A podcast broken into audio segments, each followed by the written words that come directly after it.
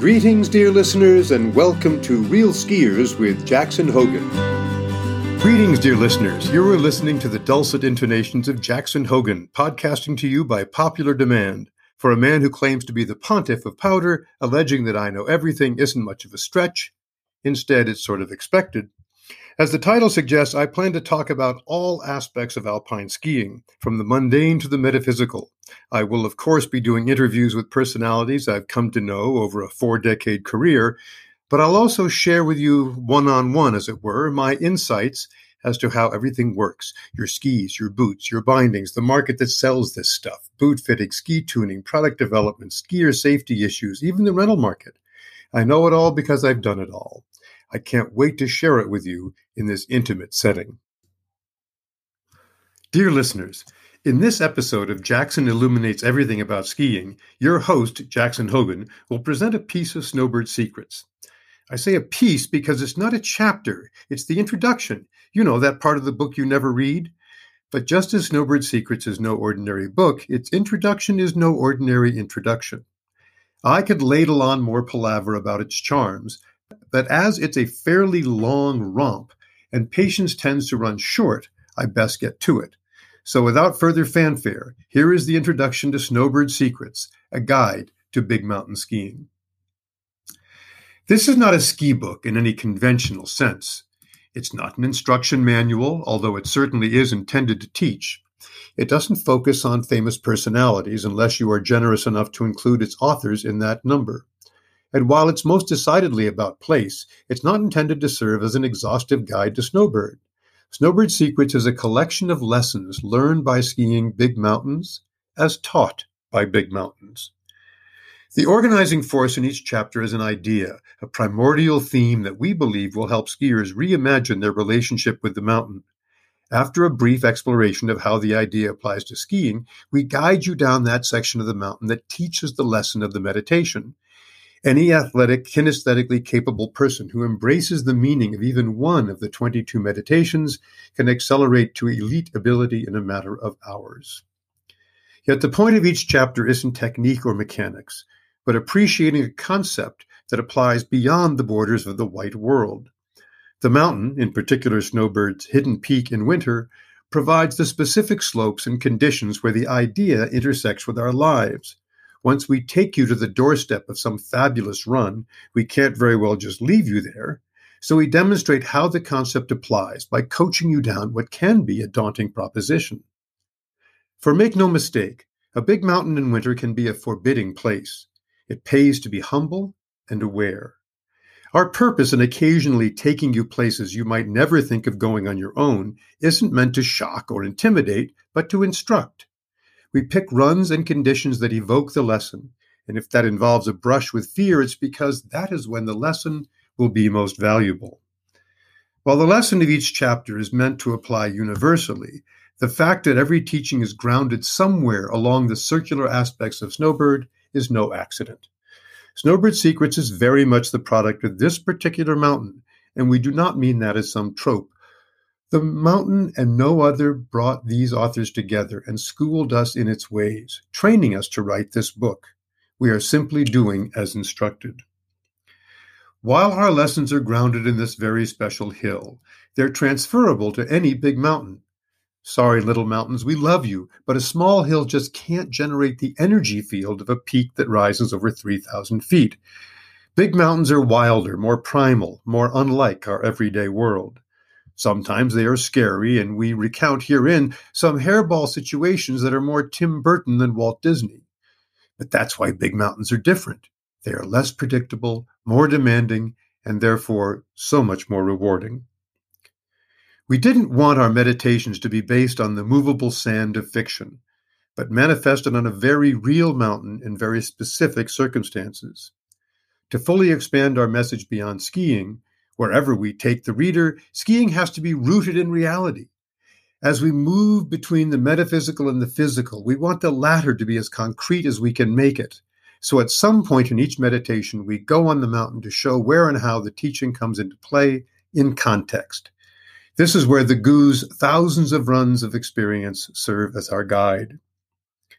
When we refer to the power of vortices, the irrefutable evidence of the Fibonacci sequence, or the connections between sounds, geometry, and colors, we're not reciting New Age incantations. The link between the physical and metaphysical is revealed in the language of reality, also known as the laws of nature. All we're doing here is making observations supported by math and physics as presently understood. You can consider it fanciful if that's what you would normally call the application of math to observation of the natural world. But before dismissing our conclusions, skeptical readers are encouraged to further investigate the science. What the mountain guided us to create was a portal through which you could see the invisible energy that surrounds us. The visible light we see is only a tiny fraction of the energy in the air, which is a very busy place. Electromagnetic pulses, microwave, cell phone conversations, TV shows, sports talk radio, neutrinos, sounds beyond our hearing, and other undetectable vibrations are omnipresent in the atmosphere. Yet the most powerful invisible energy remains the idea. The creation of anything new begins with an idea. Before making a turn or picking a line comes the idea. And so we have built this book around themes or concepts. We hope you bring them into your heart as well as your mind and let them infuse your skiing. For you're still the pilot, the vessel of the idea's expression, the quiet fulcrum, the seat of power from which you unleash your personal frequency. Skiing consists of making a series of incomplete circles that somehow feel whole. We know circles are meant to be round and closed, or if not, then spiral, a circle formed in time. Somewhere that cycle of energy is being completed. It's our contention the mountain completes our turns by absorbing our incomplete arcs and sending their energy back through us. When we move in cadence with the mountain, we are repaid with interest for the energy we invest. Skiing isn't just exercise. It's not like going for a walk or running after a ball. In what other sport are you led to discover not only that all space is curved, but that time is elastic? Skiing is an opportunity to step into gravity's stream and find yourself before you reach the other shore. If the idea of stepping into an invisible energy field sounds wacky, consider this. Speed flyers step into the invisible air above mountains and ride the vortices that swirl just above them all the way to the valley floor. The air may be invisible, but it's definitely not empty. Snowbird Secrets is written in one voice, but it's the product of two minds and two lifetimes devoted to skiing. Guru Dave Powers has spent thousands of days exploring this mountain and all it means. Most likely, he doesn't even hold the record for most days skied here, despite logging more than 100 days a year since 1976. But no one has a deeper understanding of why he has come here than the Goo. Jackson Hogen has been called here almost every year since 1978. The two missed years were lessons in why not to miss another. The gifts of this mountain can never be repaid, but these words are Jackson's attempt to express his gratitude. With everyone's kind indulgence, Jackson needs to pull back the veil of our dual authorship and speak in the first person singular for a spell. It's the shortest path to telling you just what you hold in your hands. On March 13th, 2009, I died.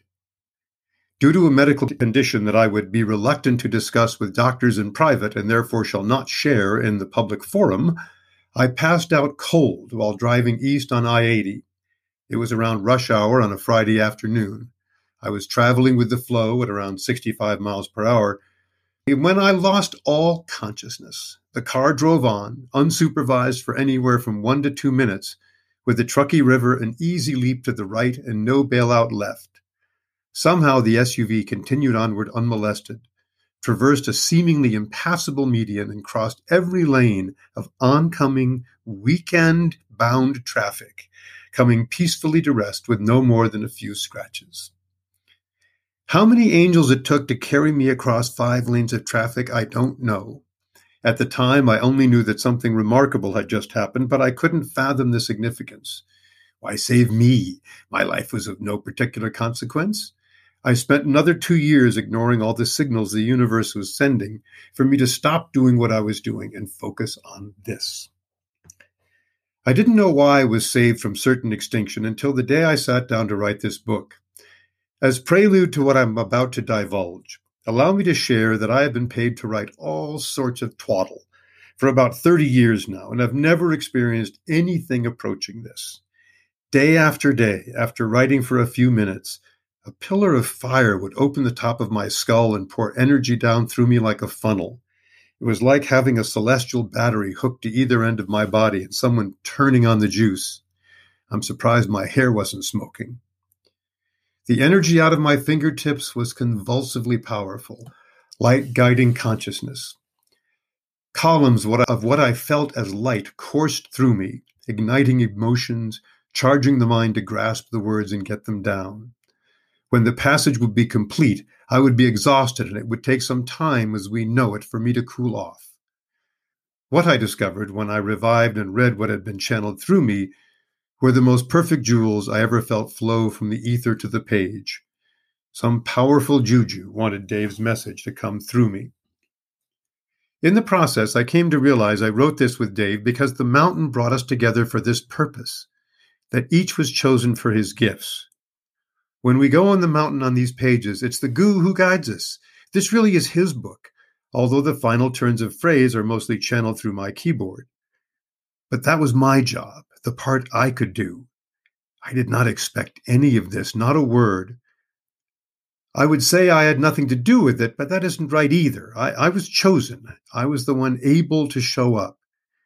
And for that, I'm eternally grateful.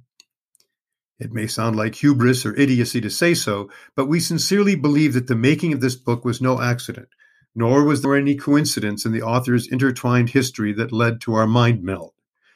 Why it took so long for these messages to find this particular expression we cannot say, except to suggest that Spirit doesn't share our worries about time.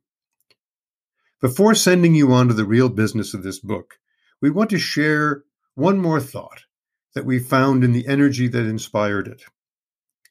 The great medieval Aristotelian philosopher Averroes wrote that proper teaching should communicate on the sensual, intellectual, and spiritual levels. How well we have succeeded in attaining this ideal is for you, dear reader, to say.